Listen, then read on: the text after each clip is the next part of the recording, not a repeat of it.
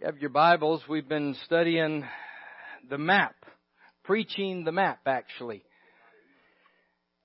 That's uh, step number one, is getting out of Egypt. We're dealing with seven geographical areas around the promised land that informs our journey and, and the Bible has several metaphors about uh, our relationship with God, the, the marriage relationship of Christ the bridegroom, uh, we're the bride of Christ, and and then this this metaphor of walking or a journey with God, and the best illustration of that is the children of Israel and their journey from Egypt. Egypt symbolic of the world, symbolic of our sin and slavery to sin, and then God's designed to get them all the way to the promised land, to Canaan land, the land of their inheritance, the land of promise. But it's quite a journey to get there, and that's what we've been uh, studying the last few weeks. The first point on the map is Egypt. And there's a map, incidentally, in the hallway back there. And I hope over the course of this time together that you will uh, identify where am I on that map. And let's talk about it. Talk about it with another church uh, fellow member and, and maybe even your family. Egypt, God wants us out of Egypt. He wants us out of bondage, out of slavery. So He calls us out of Egypt. And then number two we talked about last week was the Red Sea. There's got to be a moment. We'll have two crisis moments in this series. The first one was last week. There is a moment when we accept Jesus Christ as our Lord and our Savior and we cross over. That's the Red Sea. This week is point number three. We come to the Sinai Peninsula. We come to the desert. And you'll see it's a quite a journey here. This is on the eastern shore of the Red Sea where the Hebrew people make a startling discovery. They've come out of Egypt. They've come through the Red Sea and Canaan is not contiguous to Egypt. There's a space in between.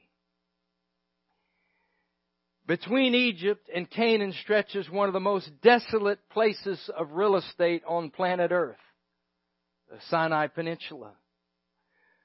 God has led His people into a barren wasteland. Why? Why did God do this? Because there's some things you learn in the desert that you can't learn in Egypt and you can't learn in Canaan. So this morning we're actually going to go to Desert University. the University of the Desert. For almost two years, God teaches His people the critical lessons of how to be a holy people. Why? I mean, they, they've, they've left Egypt, they've talked, they've experienced redemption. That's an accomplished fact now. They've had the blood of the Lamb applied. They've come through the waters.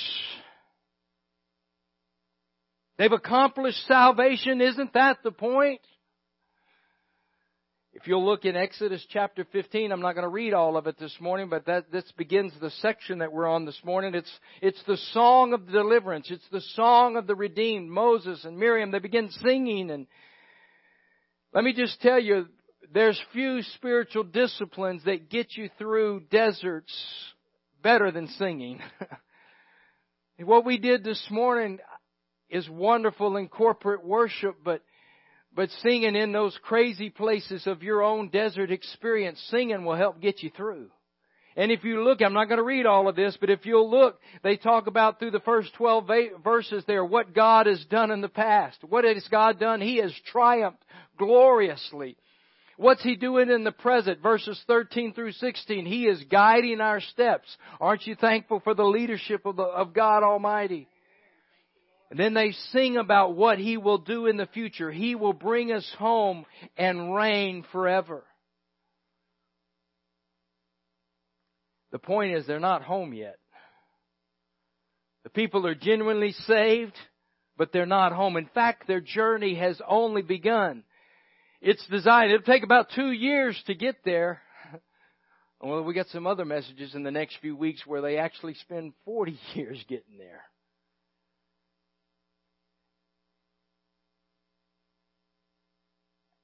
Forty years or two years to get to Canaan, you've got to cross the desert. Seems like God's taken them out of the frying pan right into the fire. God was guiding them each step of the way by the pillar of fire. He doesn't lead them by the easy road. He doesn't lead them on the quick path. No, He leads them into a desert. What's some of the characteristics of a desert? It's dry. It's hot. There's no water. There's no food. There's no Raising Cane's right on the highway there. Nothing grows in the desert. In fact, there's snakes and scorpions and Amalekites. That's what's in the desert. There's silence in the desert. See, the desert is the land of in between. The gap that exists between God's promises and its fulfillment. Hear me this morning. The desert is the place between where I am and where God wants me to be. Are you with me?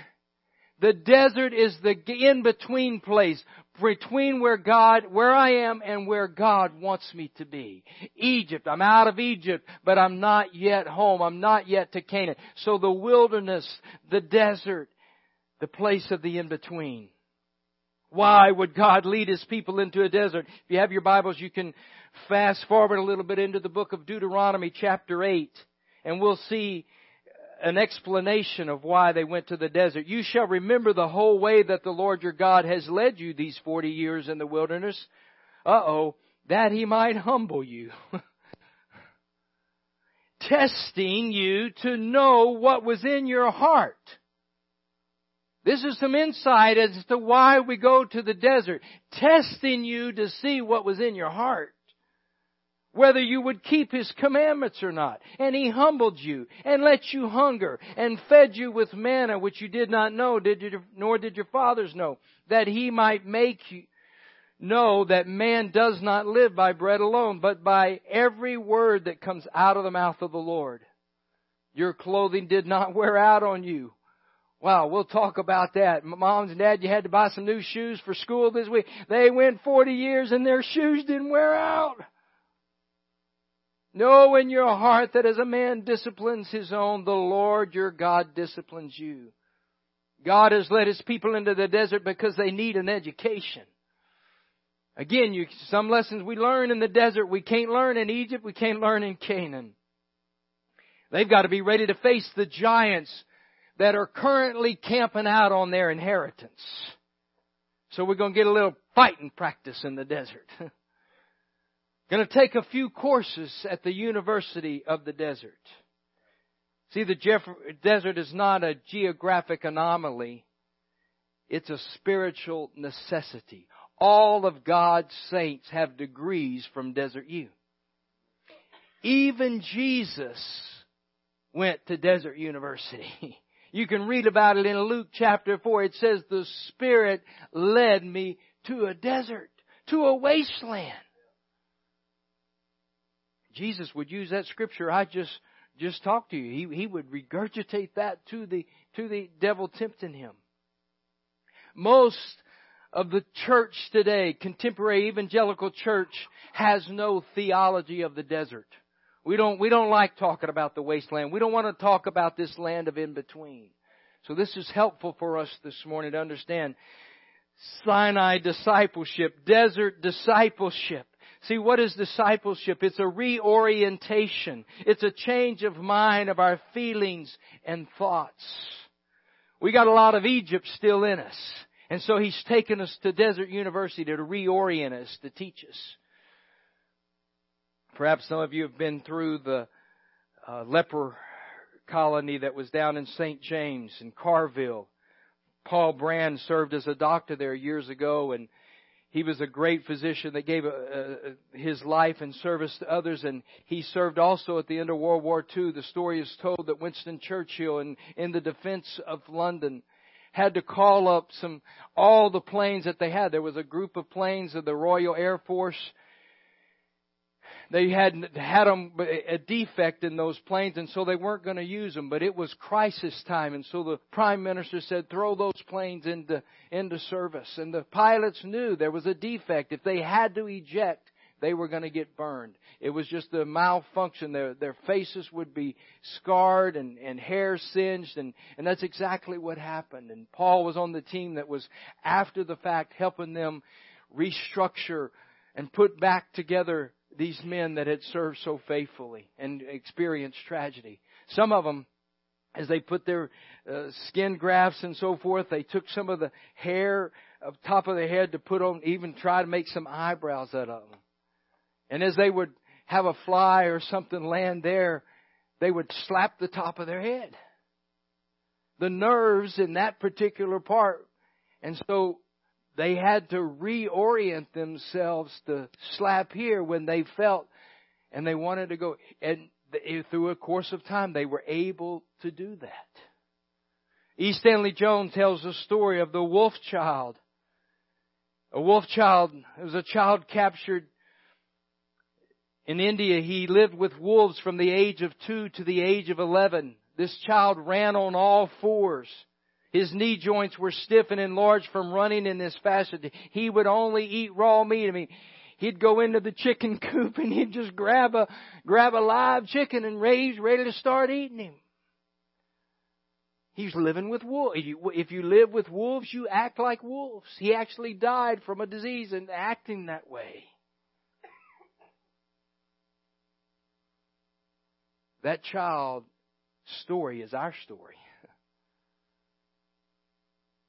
You and I were created. We are last series, Imago Dei, we created, we were created in the image of God. But yet sin in this world, and we, we pick up the, the habits and characteristics and behavior of this world. And so God leads us to the desert to reorient us, to show us what Christ likeness is like, to put us through the test. Very few universities you go to that you don't have to have a test, right? Four things this morning God does to get the Israelites ready for the promised land. Number one, God offers Himself as professor of desert studies. God offers Himself as professor. Now look, you don't have to go to the desert, and many people don't. It gets a little tough and they go right back to Egypt. But can I tell you this morning, God does some of His most, God does some of His best transforming work in the desert. The desert fathers in the fourth century Christianity now had gone through the early growing pains and now it's fourth century and even Rome has now recognized Christianity as acceptable. And there were some of the faith fathers that said this is not so good because it's becoming status quo. And so they went left the cities and they went to the desert. They went to live in caves. And they were known as the desert fathers. See in their world, people were asking, how can I get more? But these desert fathers asked themselves, what can I do without? People in that world were saying, how can I find myself?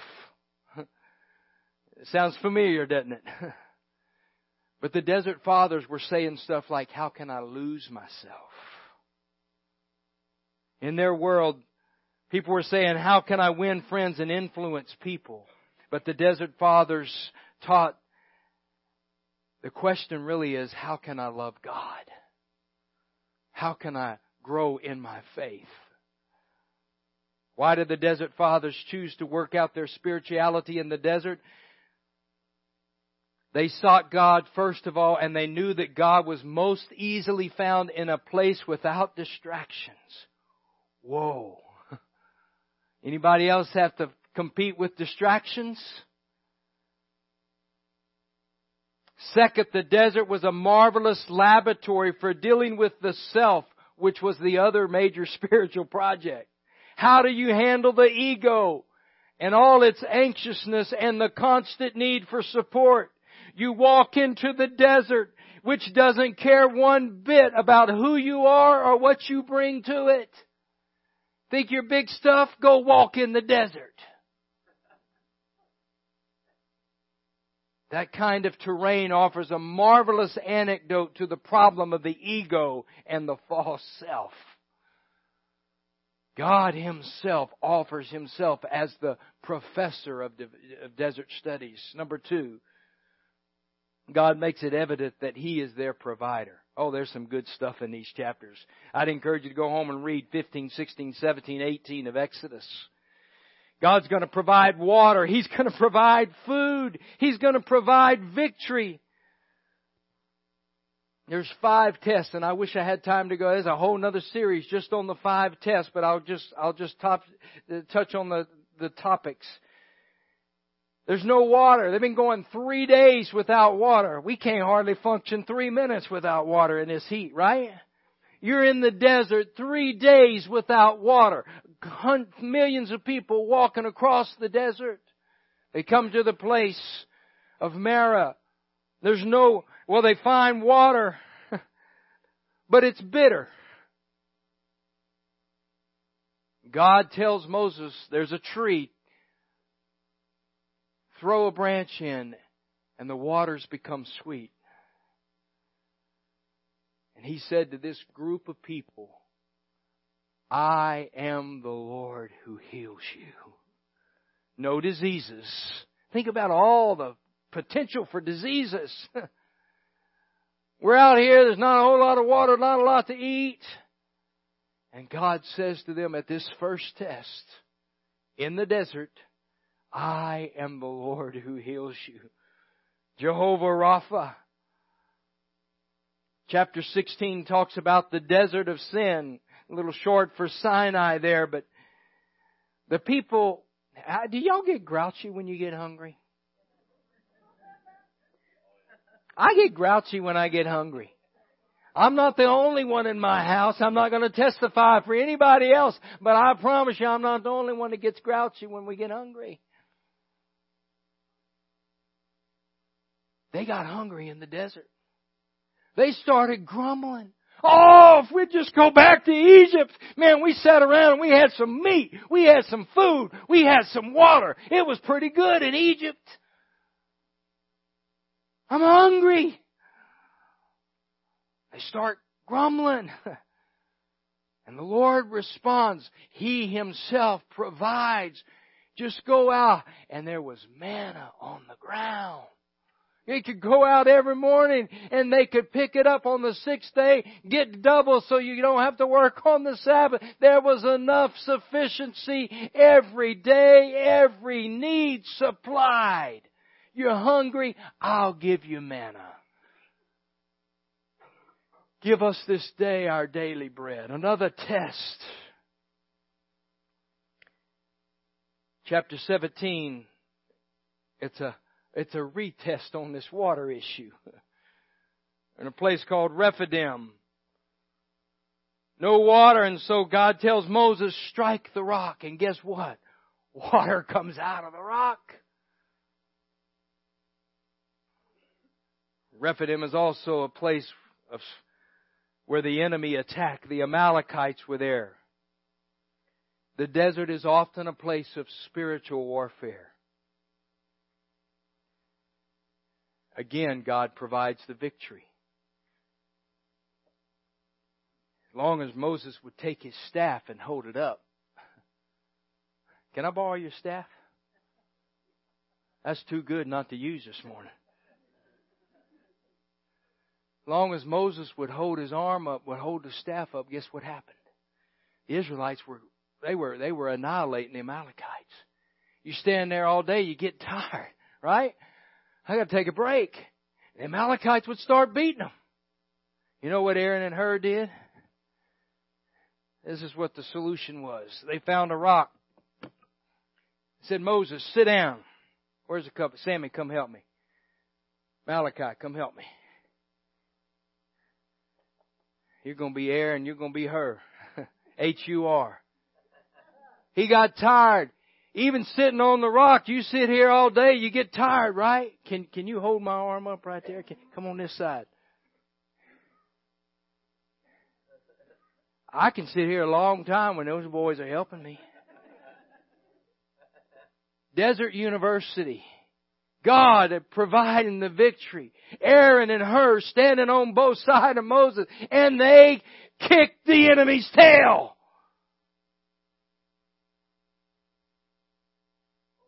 God provided the victory. Give them a hand this morning, Aaron and Hur. Spiritual warfare. You don't necessarily need to do it by yourself. Get some prayer warriors. Every once in a while, I can't go anywhere. And then Crystal and Tori will be standing on both sides of me, figuratively, some, um, at least spiritually, and oftentimes literally, holding my arms up in prayer, intercession, and God can win the victory. There's another test. Moses' father-in-law shows up. This is probably just for the pastor this morning. The last test there in chapter 18. Moses' father-in-law Jethro comes to visit him and Moses is getting up in the morning. He's, he's, he's judging all the people and there's a long line to see him. And so Jethro says, Moses, what you're doing is not good. And Moses in his leadership begins to delegate. I need to learn some more from Jethro and Moses. There's some things you learn in the desert that you don't learn in Egypt and you don't learn in Canaan. When they were holding his arms up, that was, they called that place, the Lord is my banner, or Yahweh Nisi. Jehovah Nisi. The Lord is my banner. I don't know if you need Rapha this morning, you need healing or you need victory, but God is here to be your provider and my provider this morning. See, God never tempts His children, but He does test them. Why? Why does a teacher give tests to her students? Is it because they're cruel? I want to know, what does the student know? And so God sends us to Desert University. We should get t-shirts, right? Huh? We have snooze t-shirts next week. You come, you might get a free snooze t-shirt. We got a few to give away. Desert U.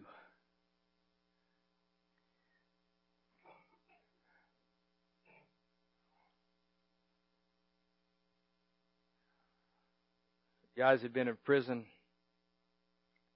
their mentor was talking, said, guys, when you get out of here, you have to make an all important choice. Let the old world of, provide the way forward or let God. And that goes in the areas of job, that goes in the choice of your women, your addictions, your friends. And they said, look, I'd rather be in the desert than go back to the captivity of my past.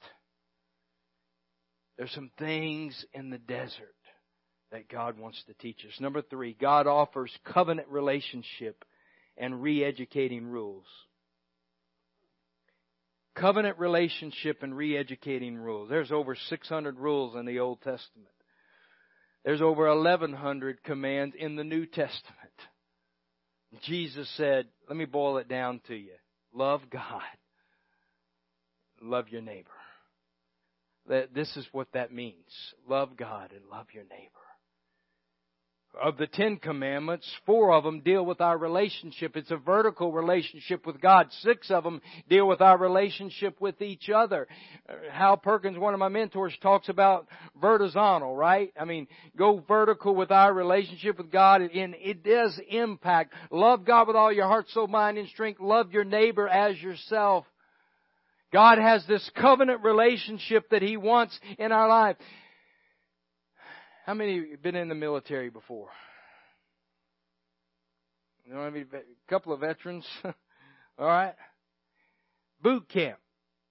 You have to go through boot camp? I don't know anybody just jumping to go to boot camp.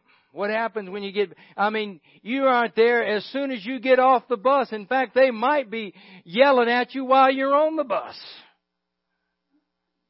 But within just a few moments, you can have 200 new recruits and they're all doing the same thing. Right? Because there's an old nasty drill sergeant somewhere with a booming voice. And so everybody, whoa! And they move in formation. What is that? That's a reorientation. That's a new set of rules. God takes us to the desert and He moves into this covenant relationship with us and He offers a new set of rules that will make us more like Jesus.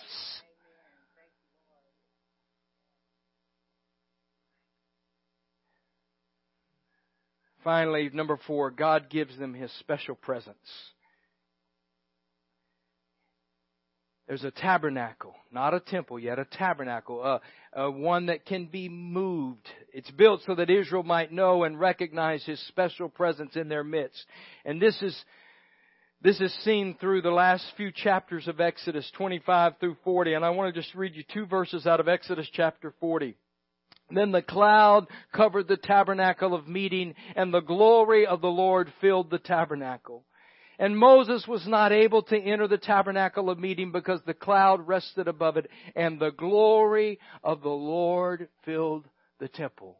If you're in number three, if you're in the Sinai Peninsula, if you're enrolled in Desert University, I have to remind you this morning that God is there with you, giving you His special presence. It was a theology class. And Dr. Traina would ask his students to look for the structural laws in a book. And they were studying the book of Exodus. And they would come to class and there's 12 structural laws and, and so they would, the students would get an opportunity. He'd go through them and say, oh, I got that one or I missed that one. And so he just read through that last chapter of Exodus and he said, what's the structural laws? And they tried and so forth. He said, you're missing one, you're missing one, you're missing one.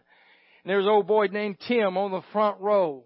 Had a little bit of a, a physical deficiency. And the professor wouldn't give up. You don't see it, you don't see it, you don't see it.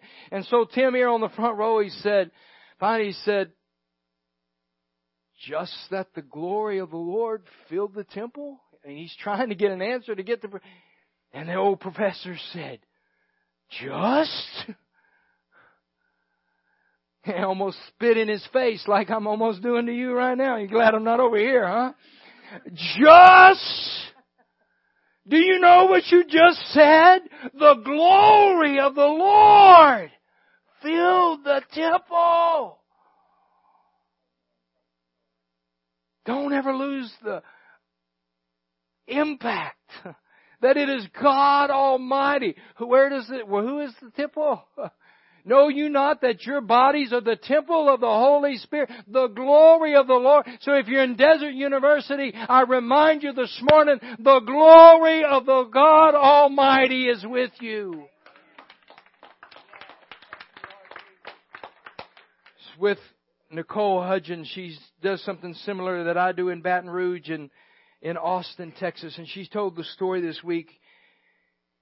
She was maybe 19 or 20, I don't remember exactly, and she was running in a marathon, a 26 mile marathon. I get up and I'm trying to run several days a week, trying to run two miles, not 26. I, I'm impressed. 26 miles. And apparently, when you're running marathons like that, there's a moment where you hit a wall. Maybe it's supposed to be around 20 or later, but she hit a wall at mile 13. She just hardly could go on and function. Along the path of the marathon, there's a few people scattered, holding up signs, cheering you on, and so forth. And she battled through, and I think it was around mile 20 when she saw not a stranger, but her dad. And not only was her dad waving on the side, but he, he got in and he started running with her.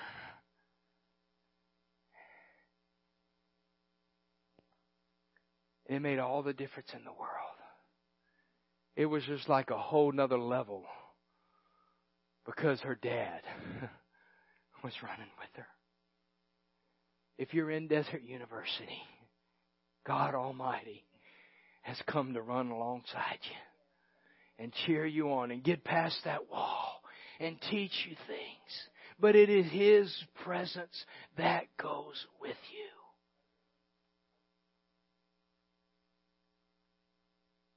Some things we learn in the desert we can't learn in Egypt and we can't learn in Canaan. A lot of these desert experiences are frightening and even painful. But they're precisely where God wants us to be.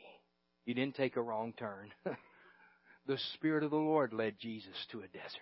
He brought him through the Red Sea and he took him right into a barren wasteland because he wanted to test them.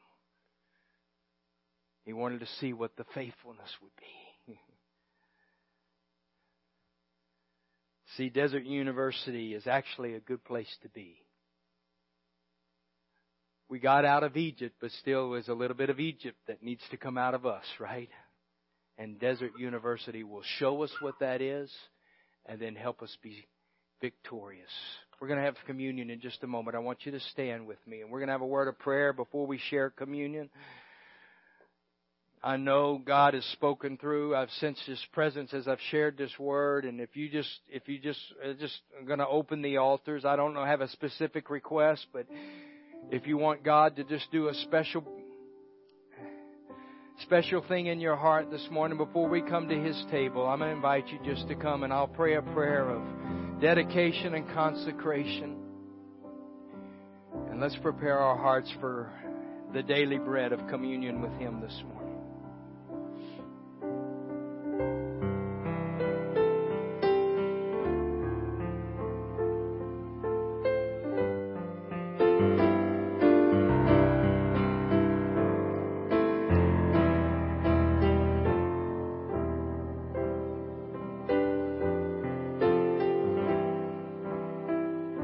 Open our hearts to Him this morning. Lord Jesus, we bless you this morning. Thank you for the barren wasteland. Thank you for teaching us. God, I, in my own life this week, I, it's like you gave me my own little laboratory this week of, of Desert University. But, but you're the Lord who heals. You're the Lord who provides. God, I, I, Carmen and I talked last night. We felt people praying for us. God, it's, we could feel the Aaron and Hurs in our life holding our arms up in prayer. And God, I give you praise for that. I give you glory that you are filling this tabernacle. You are filling this tent of meeting this morning. Your presence is here and your presence goes with us, God. Lord, encourage every heart, Lord. God, give us courage to battle through the barren wastelands of our lives, oh God.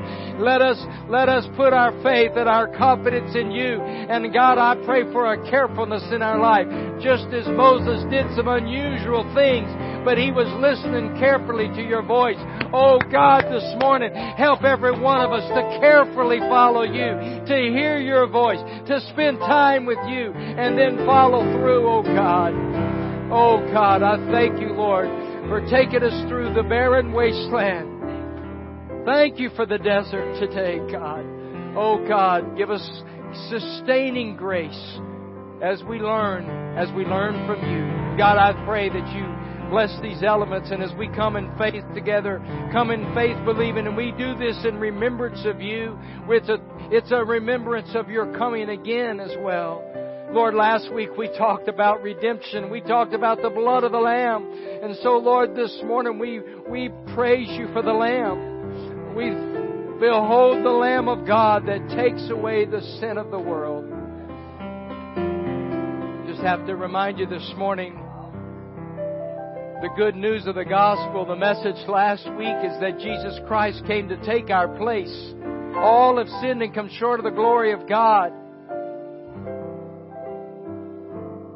The wages of sin is death, but the gift of God is eternal life through Jesus Christ. So we do that. We admit our sin to Him. We believe on the Lord Jesus.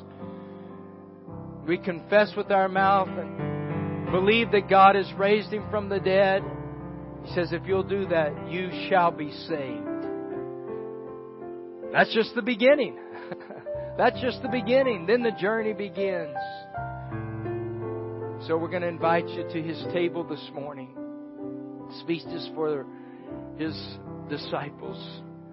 It's open communion. You don't have to participate, but we're going to invite you to make two lines. Come and be served. If you need to be served, just raise your hand and we'll bring it to you. Tori, come and help me this morning if you don't mind. After you've been served, the elements, if you go back to your seats, after everyone's been served, then we'll eat and drink together.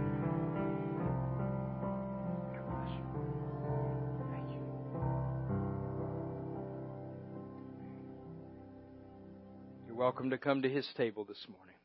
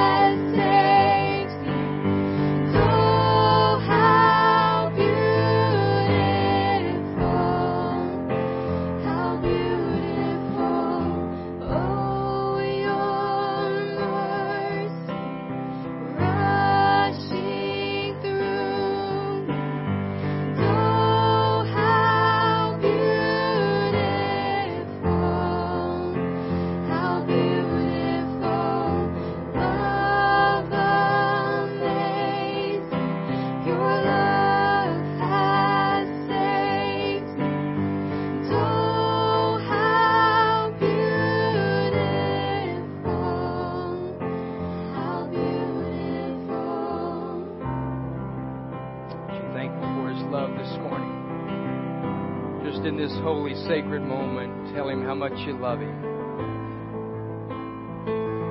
Thank him for his sacrifice, taking my place, taking your place on the cross. Thank you for the blood. Thank you for Jesus today. Thank you for your presence that is with us. Oh, how beautiful. How good. Thank you, Lord. The night he was betrayed, took bread and he broke it and he gave it to his disciples. He said, Take and eat this in remembrance of me. Let's take the bread and eat together this morning.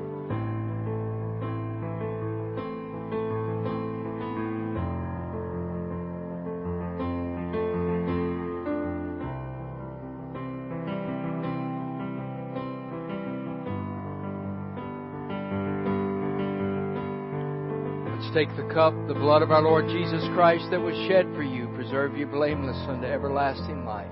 Drink this in remembrance that Christ died for you, and be thankful. Let's drink together. Amen. Let's pray as our Lord taught us to pray. Our Father, who art in heaven, hallowed be thy name. Thy kingdom come. Thy will be done on earth as it is in heaven. Give us this day our daily bread, and forgive us our trespasses, as we forgive those who trespass against us. And lead us not into temptation, but deliver us from evil. For thine is the kingdom, and the power, and the glory forever. God bless you. Shake hands with your neighbor and go in His peace. Hope you pass your test this week.